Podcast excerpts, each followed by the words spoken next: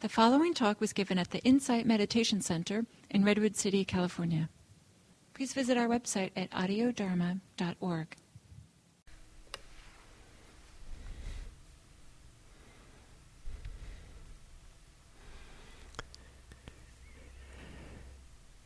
So this is the third talk on the third noble truth, the noble truth of the cessation of suffering. Now, some of you might know that a very central teaching of Buddhism and Buddha himself is the idea of dependent co-arising, the idea that things occur in dependence on other factors being present as well, that nothing exists spontaneously without any relationship to anything else, that all things arise in relationship to other things that are also happening, just prior to it or while it's happening. And this idea of conditionality, that things arise based on conditions, is over and over again emphasized in the teachings of the Buddha. And there's many reasons for this, and many ways that people are inspired by these teachings. And some people will dig deeply into the philosophy, the psychology, the mysticism of conditionality and interdependence and all these things. In the early teachings of the Buddha, one of the central purposes of understanding that things arise because of conditions, that nothing arises spontaneously without any connection to anything else, and there's nothing which is permanent. Nothing which exists independent of conditions, and so is unchanging and always been there and always will be there, that all things arise conditionally, and if the conditions change, they will cease and pass away in some way or other. And now in the early teachings of the Buddha, in the process by which the Buddha became awakened, there's various descriptions of this. One of the descriptions places a central role for cessation, Nirodha, the third noble truth, in the understanding or in the coming out of an understanding of dependent co-arising, that things arise because of conditions. And it's presented in the story of one of the stories of the Buddha's process of awakening, in very strong emphasis, very strong terms. And in this particular formulation or story, the Buddha realized what's known as a 12-fold chain of dependent co-arising, how 12 factors come into play in the creation of suffering. But rather than emphasizing that the important understanding is conditionality, the important understanding is seeing how things are dependent on each other, the Buddha makes a different conclusion. It's kind of like this is the not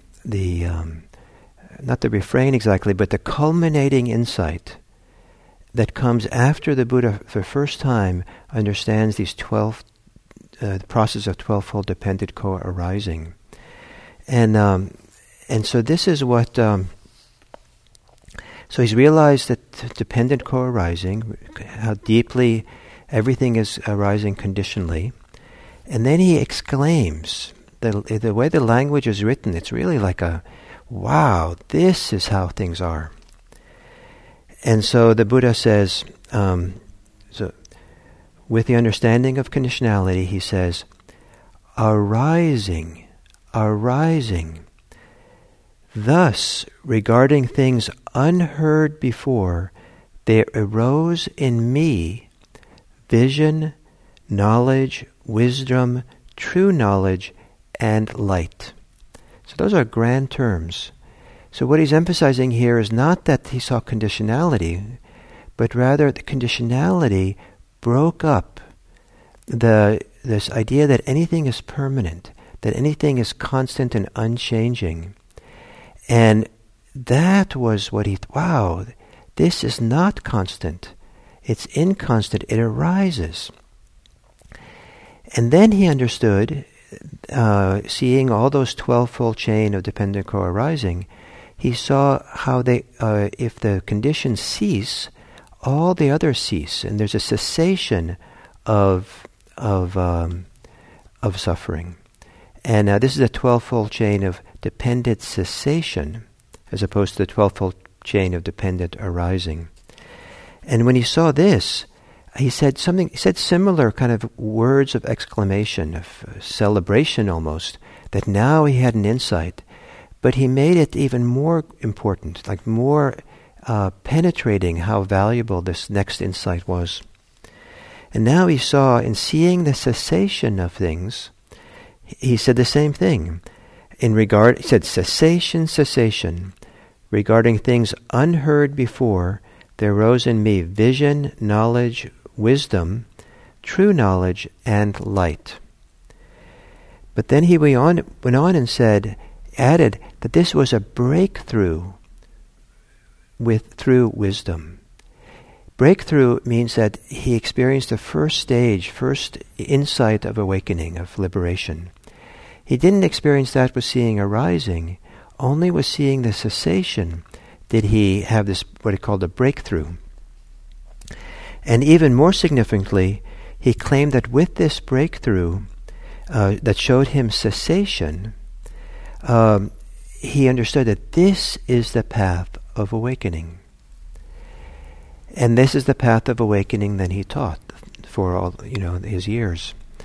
That what was a path of awakening, that this is not seeing conditionality by itself, but how seeing how things arise conditionally, that allowed him to break the trance, the enchantment of idea that anything is permanent, including our suffering, and was able to then to begin having insight into how suffering arises and passes, how our psychophysical experiences comes and goes, arise and passes.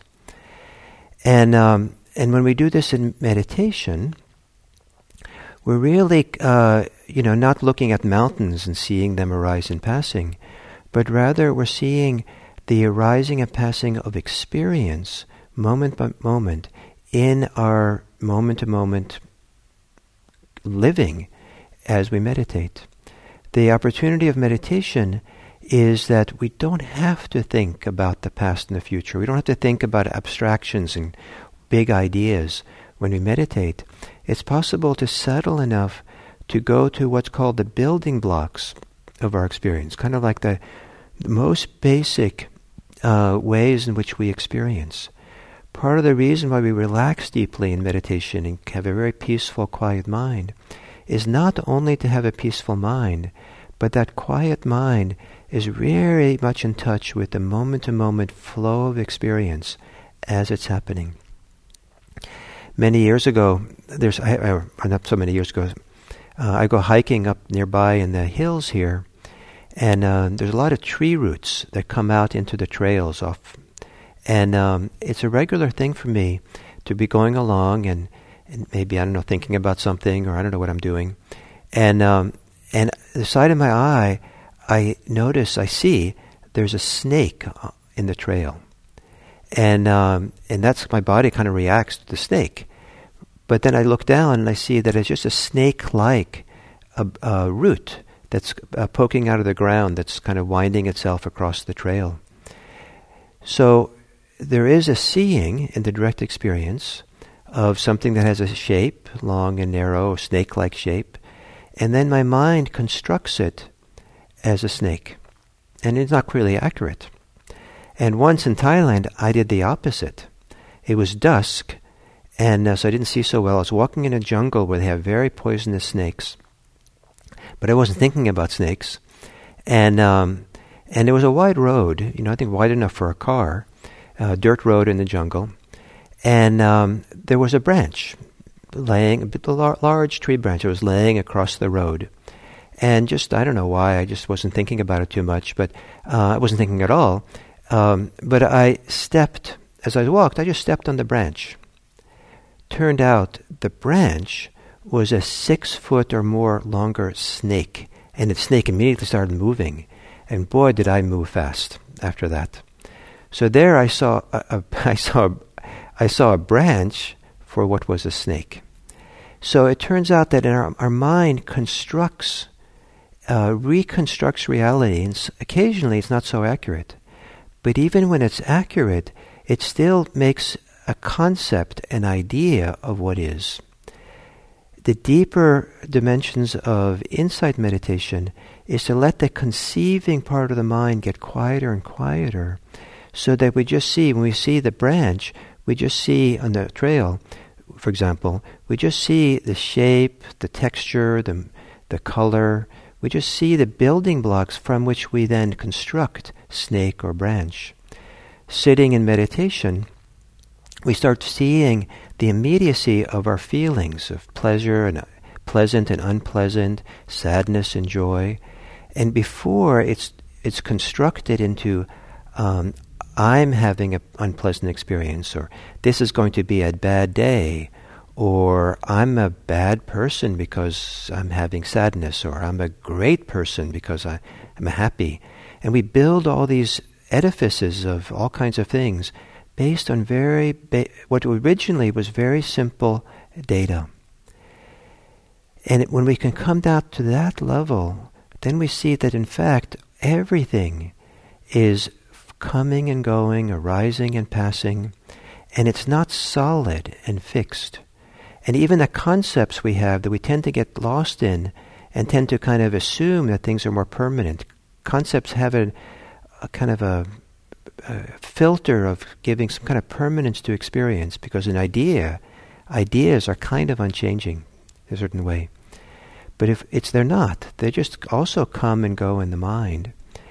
And so it's this experience of the flow of our experience, the dynamism of moment to moment that we can experience when the mind gets focused, unified, quiet, and clear, that then we see things arising, and more importantly, we see them ceasing. And to get a little sense of how this is a possibility of freedom, that ceasing, the cessation, when things cease, before they arise again, in that gap, who are you? When you have no thoughts to tell you who you are, when for a moment thoughts have ceased and before the next thought arises, and you can't use thoughts to tell yourself who are you? When for a moment something ceases that's been bothering you, and before it reappears in the next moment, but the moment in between, in the changing flow of experience, there's a kind of freedom, a kind of peace, a kind of powerful teaching. There we can see the hints, the evidence, that what it's like to have this cessation of the causes and conditions and experience that has to do with suffering. So for the Buddha, really for the first time seeing how thoroughly and completely his experience is a flow, is a rising and passing of phenomena, led him to exclaim, arise, combining these two, arising and ceasing, rising and cessation, regarding things unheard before, there arose in me vision, knowledge, wisdom, true knowledge, and light. This was a breakthrough through wisdom. And I realized the path to awakening. So, rising and passing, the cessation. This is one of the fundamental insights of the Buddha, and I'll talk more about that tomorrow. So, thank you for today, and thank you for this chance to do some teaching, and I hope that your day is good, and that you spread your goodwill wherever it's possible. Thank you.